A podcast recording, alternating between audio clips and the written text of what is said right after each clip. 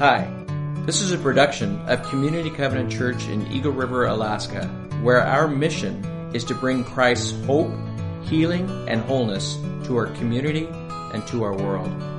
Our service times are 9 and 11 each Sunday morning. Find out more at www.communitycovenant.net.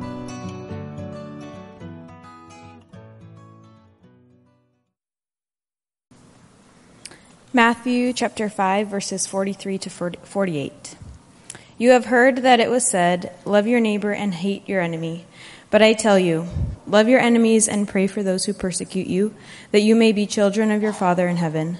He causes his sun to rise on the evil and the good, and sends rain on the righteous and the unrighteous. If you love those who love you, what, what reward will you get? Are not even the tax collectors doing that? And if you greet only your own people, what are you doing more than others? Do not even pagans do that? Be perfect, therefore, as your heavenly Father is perfect. Hey, thank you. Hey, good morning, everyone. We are continuing in our new series, Did Jesus Really Say That?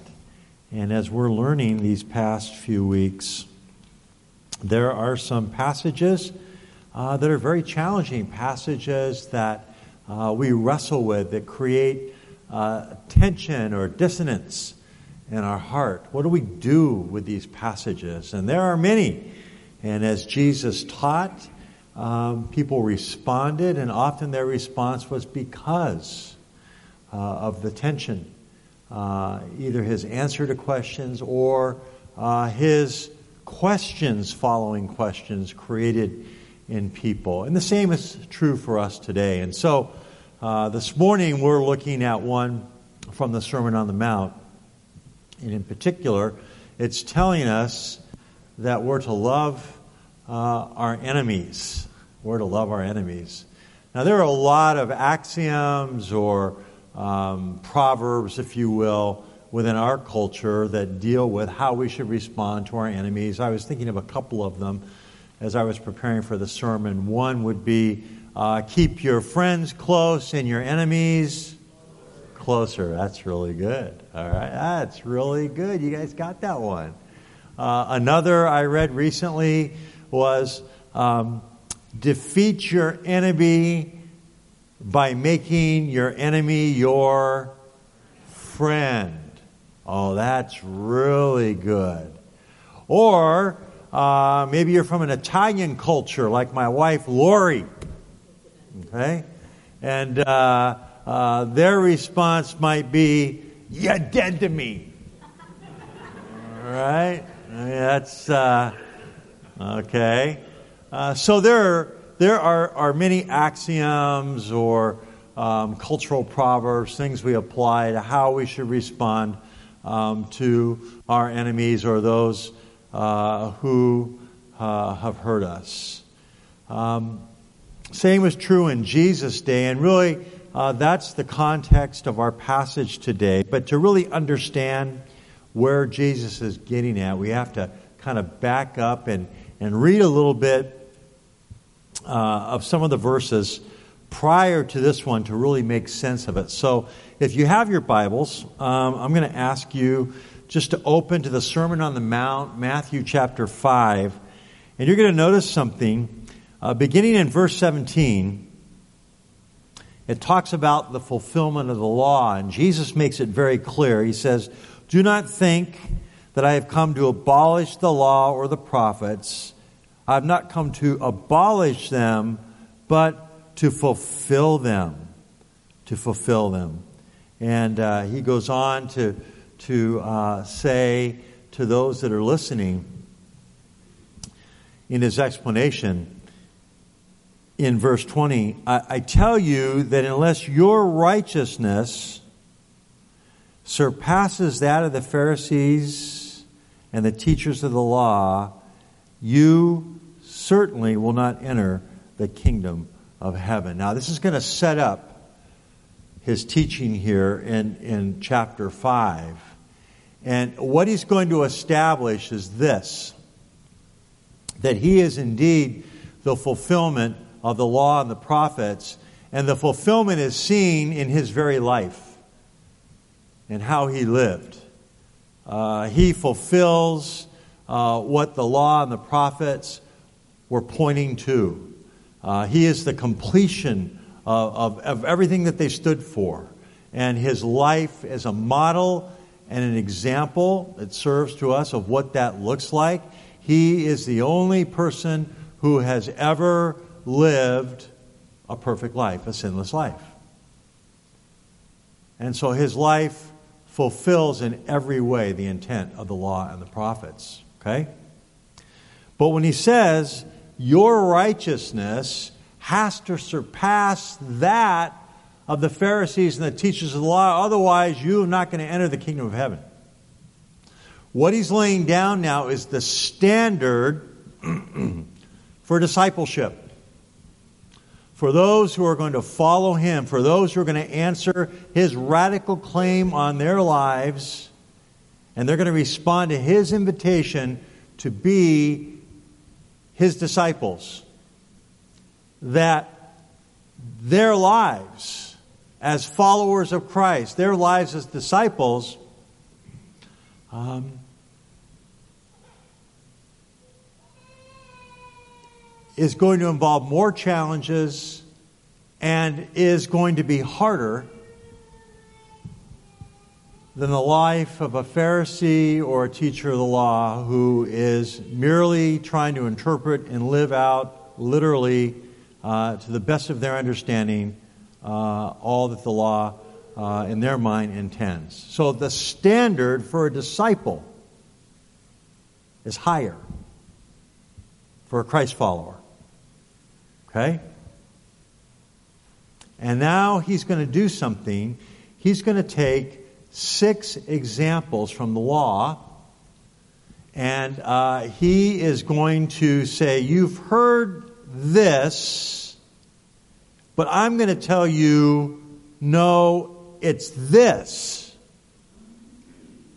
And, and these are called uh, antithesis or antitheses, and there's six of them.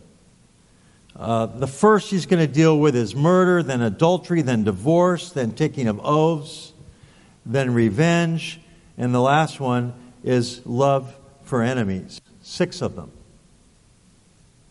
In each case, what he's doing, he's saying, this is in fact the proper application of the law. This is the proper application of the law. And in fact, the reason that the Pharisees and the scribes uh, may not have been properly applying the law is because that their motives and their intent weren't correct. Uh, they lived into the law out of a heart that was sinful. And, and so, what you see represented is the best that a sinful heart can produce, but God intends so much more for us. And what Jesus is going to do here in the Sermon on the Mount, he's going to say, What I'm going to lay down is the fulfillment. Well, I mean, what, the best it possibly can be. This is how it's supposed to be. I'm going to demonstrate it with my life and I'm going to teach you. And as a disciple, I'm going to invite you to follow me into this, to grow into this. And of course, as we learn more about the Christian faith and we learn that it, it, it's a matter of not being able to do it on our own, but it comes through a regeneration that takes place when Christ enters our heart and life.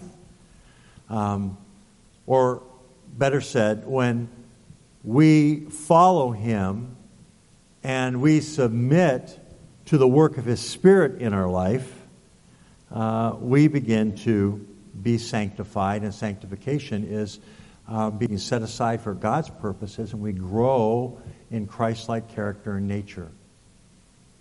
And so, what Jesus is saying here is the standard for a disciple, the standard for one who's going to inherit the kingdom of heaven is higher than what you see fulfilled imperfectly in the lives of the Pharisees and the teachers. Does that make sense? And so he's going to say, You've heard it said, but I tell you, this is the way it's supposed to be. This is really the standard. And that's what he's doing here in Matthew 43 through 48, the sixth of the sixth antithesis. Now, in Jesus' time, there was the law of retribution. It comes uh, from Exodus verses 21 through 24. And that law was established in order to keep people from one upping each other when they were wronged by somebody else. So, in a, in a tribal, kind of nomadic societies, uh, if somebody did something wrong to you or hurt a member of your family or a friend, um, stole from them, hurt them physically, killed them, God forbid. Uh, in human nature, it calls for revenge. And almost always the revenge is greater than the original offense, or it is equal to the original offense and then some, because you really deserve it. Because you did it first. I'll show you. Make sense? And, and, and so I kind of came back to Lori's Italian relatives. Um, just teasing. I kid her about that all the time. Um, yeah. You'll get your review. I know. Uh, anyway. And so what the law was intended here in Exodus was to put an end to that. Is to say, listen, if you want retribution, retribution should be equal to the offense, not exceed it. In other words, you shouldn't escalate. And so this law was established to prevent escalation of offenses. It's a law of retribution. This happens, then this happens. You've heard it said, an eye for an eye, right? Don't take an eye and an ear for an eye, just another eye. That's what he's referring to. That's the law as they understood it. Okay? And, and Jesus is saying, no, there's another law. It's, it's, it's the law of the kingdom of heaven, and the law of the kingdom of heaven isn't the law of retribution. The law of retribution was established because your hearts were hardened. Because you needed something to govern your hardened hearts to control your impulses for revenge. But in the kingdom, and those who are my disciples need to understand there is the perfect law, there's the law of love. And you've heard it said an eye for an eye, but now he's going to say something completely different and unexpected. He's going to respond not by encouraging and reinforcing the law of retribution, which they're all familiar with because it comes from Exodus, and they knew that, but rather the law of love. That's what governs the kingdom of heaven. And if you're going to be my disciple, your response to your enemies and those who hurt you has to exceed the law of retribution it needs to fulfill the law of love. You need to follow my example. Got it? Does that help you make sense of all this? Now, let's look at the verses a little more closely. You've heard it said, love your neighbor, okay? Love your neighbor. Well, Leviticus 19:18. Love your neighbor. Love your neighbor. But I tell you, uh, and hate your enemies. Now, there was actually never a place in the Old Testament where it said to hate your enemies. How did they get to that place? Why was it they, that, that this was a common phrase? Love your neighbor, hate your enemies. Because uh, of Deuteronomy 6 5. Deuteronomy 6 5 says, Love the Lord your God with all your heart, your mind, your soul, and strength, right? And then Jesus in Matthew 22 combines the two, says, you know, you are to, to uh, love the Lord your God, and you're also to love your neighbor. And on these two things hang all the laws and the prophet, right? So, how did you get from that to hating your enemy? Because it never says to hate your enemy. In fact, there are actual places in the Old Testament where the response to enemies is to show mercy. So, where did this come from? Well, pagans, heathens, sinners were thought to be enemies of God. And if they're enemies of God and I'm to love God, then by hating them, hating those who are God's enemies, I'm demonstrating my love for him. So it's kind of a backdoor way of fulfilling Deuteronomy 6 5. I love you so much, God, that your enemies are mine. In fact, I hate them. That's the thinking where this comes from. And Jesus is going to correct that. He said, If you heard it said, love your neighbor and hate your enemy, but I tell you, love your enemies. Love your enemies. Now, in the context here, this is a perfect love. It's a love that involves, yes, there's feeling towards your enemy. You, you, you, should, you should love your enemy, but there's also actions. How do you treat your enemy? How do you act towards them, which reflects your heart for them? So it's both. It's that, that, that perfect of agape here, love that Jesus is talking about. And so someone hearing this might say, okay, listen, I can, I can do or try to do some good things for my enemy. All right, I'll let my actions, I'll, I'll, I'll, I'll try not to respond in kind. I'll, I'll try to, to treat them well, even though they don't deserve it. But don't ask me to actually love them. I mean, to have feelings for them. And then Jesus is responding because he, he's understanding how people are thinking. Now, follow this. You've heard it said, love your neighbors and hate your enemy, but I tell you, love your enemies and pray for those who persecute you. Pray for those who persecute you. So here's the corrective. If you think, well, maybe I can do something good for an enemy, but don't ask me to really love them, I mean, to feel something for them in my heart, Jesus is saying, hey, you know what? Pray for them. And if you do that, you're going to love them. Try it, it works. It's impossible to hate someone that you're committed to praying for. Because what happens is, as you pray, your heart, your attitude towards that person begins to change. And so rather than responding in kind,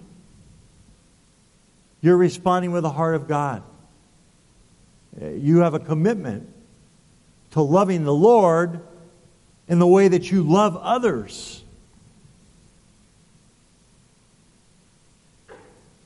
Then he goes on to say this, and, and he's saying, Now listen. If you do this, verse 45, that you might be children of your Father who is in heaven. In other words, if you're doing this, it is identifying yourself as belonging to Him. Because only those who belong to Him, only those who are submitting to His radical claim on their lives, only those who are born of God, born with a new spirit, can love this way. And so the fact that you do that identifies you as being God's child. You're identified with your Father because you're like Him. You're living like Him. There are qualities in your life that are like His qualities. And then he goes on to say in verse 45 He causes the sun to rise on the evil and on the good, and sends rain on the righteous and the unrighteous. Okay?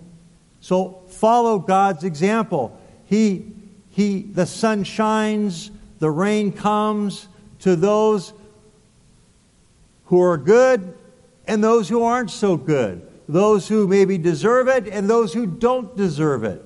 This is called common grace. The sun, the rain, it falls on both, doesn't it? As an expression of God's care and His concern for His creation, for those He created in His image. God sets the example. Follow God's example. Look, look at what he does. He causes the sun to rise on the evil and the good, and sends rain on the righteous and the unrighteous, whether they deserve it or not. He does something good for them. He extends grace towards them. If you love those who love you, verse 46, what reward will you get? Are not even tax collectors doing that? And if you greet only your own people, what are you doing more than others? Do not even pagans do that? Here's the point. As citizens of the kingdom of heaven, our standard, how we conduct ourselves, how we treat each other, and how we treat those around us, even our enemies, is different. It sets itself apart. It's startlingly different than how everybody else lives. That identifies you as, as my disciple, and, and as my disciple, as one who will inherit and live in the kingdom of heaven. Right? You're manifesting visibly in your conduct, in your thought, his kingdom.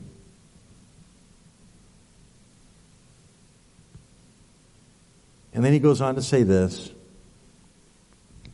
Be perfect, therefore, as your heavenly Father is perfect. It is to execute grace without discrimination, to, to be like God, to live in His example, to, to seek right? To follow Him to the point where your actions and your lives, the choices you make, and how you treat each other and those around you are representative of, of His very own heart and how He chooses to treat people. Do you see that? That's what Jesus is saying here. That's the ethic of the kingdom. That's the law of love. Uh, it exceeds that of the Pharisees and the teachers of the law. It exceeds that of other people. And so this is what Jesus is teaching. A.W. Tozer says it this way. He says, Nothing God ever does or ever did or ever will do is separate from the love of God.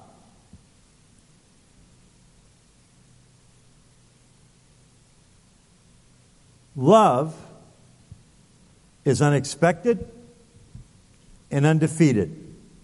It is the most powerful weapon in God's arsenal.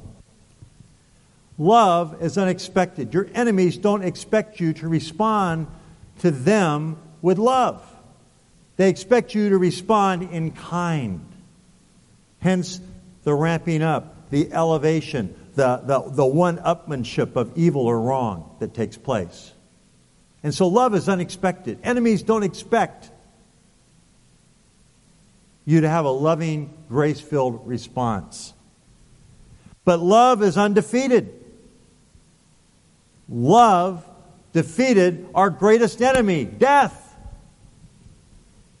For God so loved the world that he what? Gave. He gave his only son.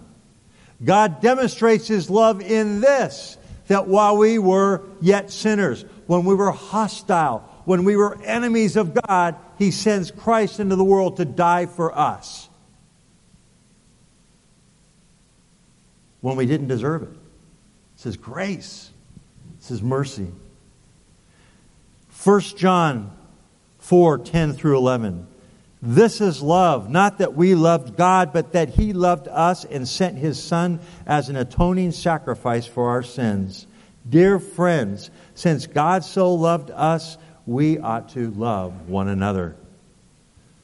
Romans 12, 17 through 18, and then verse 21.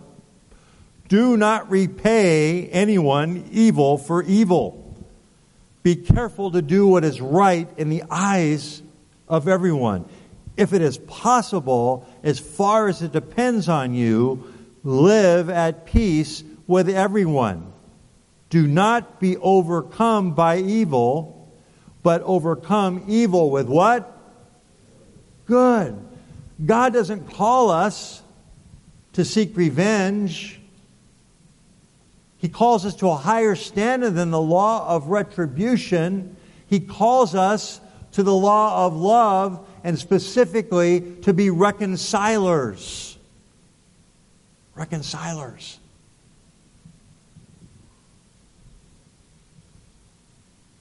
Do not overcome, be overcome by evil, but overcome evil with good.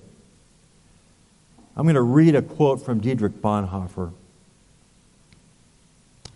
He says, A Christian community either lives by the intercessory prayers of its members for one another or the community will be destroyed. Did you hear that? Jesus says, Pray for those who persecute you. Bonhoeffer, alluding on that, says that a Christian community either lives by the intercessory prayers of its members for one another or the community will be destroyed. I can no longer condemn or hate other Christians for whom I pray, no matter how much trouble they cause me. In intercessory prayer, the face that may have been strange and intolerable to me is transformed into the face of the one for whom Christ died. The face of a pardoned sinner. That is a blessed discovery for the Christian who is beginning to offer intercessory prayers for others. As far as we are concerned, he says, there is no dislike, no personal tension, no disunity or strife that cannot be overcome by intercessory prayer. That's why Jesus says, Pray for those who persecute you. Pray for those who annoy you, who bother you, who have hurt you, who have wronged you. Pray for them. Intercessory prayer, Bonhoeffer goes on to say, is the purifying bath into which the individual and the community of faith must enter every day. If we're not praying for each other, what he's saying is we're bound to be hating each other. It's one or the other. Jesus says, Love your enemies. Pray for those who persecute you. Here's the point, and this is the point that Jesus was getting at. That we're not to think about our harm or how we were wronged, but instead, we're to think about the other person's good. Let me put it this way in this point. Our actions should be motivated by a desire to do whatever advances the kingdom of heaven and its influences on this earth. If responding to an enemy or someone who has wronged me furthers the priorities of the kingdom on this earth, thy kingdom come, thy will be done on earth as it is in heaven, then I'm not going to respond in kind. My first concern isn't gee, how you made me feel. It's how can I be an instrument of reconciliation? How can I be an instrument of the kingdom and its influence on earth? Proverbs 25, 21 through 22 says this If your enemy is hungry, give him food to eat. If he is thirsty, give him water to drink. In doing this, you will heap burning coals on his head, and the Lord will reward you. Now, listen. I don't want you to think that if you do something nice, it's going to hurt the person, so that's why you're doing something nice. That's what this is. This is not saying that. What it's saying is by responding to the person this way rather than in kind, that it's going to be such a powerful example, so unexpected, that it's going to bring conviction in their life, and that conviction will burn in their being so that they'll want to change. Make sense? That's what that's referring to. I want to move to my next point. The Christian life is a life that is shaped by the cross. Make no mistake. The Christian life is a life that is shaped by the cross. 1 Peter 2 23 through 24. When they hurled their insults at him, he did not retaliate. When he suffered, he made no threats. Instead, he entrusted himself to him who judges justly. He bore our sins in his body on the cross so that we might die to sins and live for righteousness. The higher call of the kingdom of heaven, the higher call as a disciple of Jesus Christ is to follow him in the more excellent way, the way of love, the law of love, and live for righteousness. And then it goes on to say, by his wounds you have been healed. Now, this isn't speaking of uh, a physical healing. I'm sick, and as a result of this, I'm physically made well. What it's speaking of here is our healing from sin and sin's effect on our life that as a result of what Christ has done for me on the cross, my sins have been forgiven. They've been washed away. I'm made whole. His righteousness becomes mine. And so here's the question. As one commentator says, Will you follow Jesus' example of cruciform living. You see, if the Christian life is a life that's shaped by the cross, then we are to be cruciformed by it. And disciples are to follow Jesus' example of cruciformed living, a life that is informed and shaped by the cross, by a willingness to put others or the interest of the kingdom ahead of our own. And so this morning, if that's your desire, I know it's mine, I want to lead us in this prayer. We can pray this out loud together. Heavenly Father, in the middle of the chaos we call life, may we still, may we be still enough to recognize the love you have for your creation. May we trust in your unfailing and unconditional love. As you have loved us, may we love one another. Forgive us for the times when we have forgotten the cost of your love, the life of your Son Jesus. I pray that we will live confidently today, knowing that we are your children who you have chosen with a plan and purpose in mind. Help us live for you. In Jesus' name, Amen.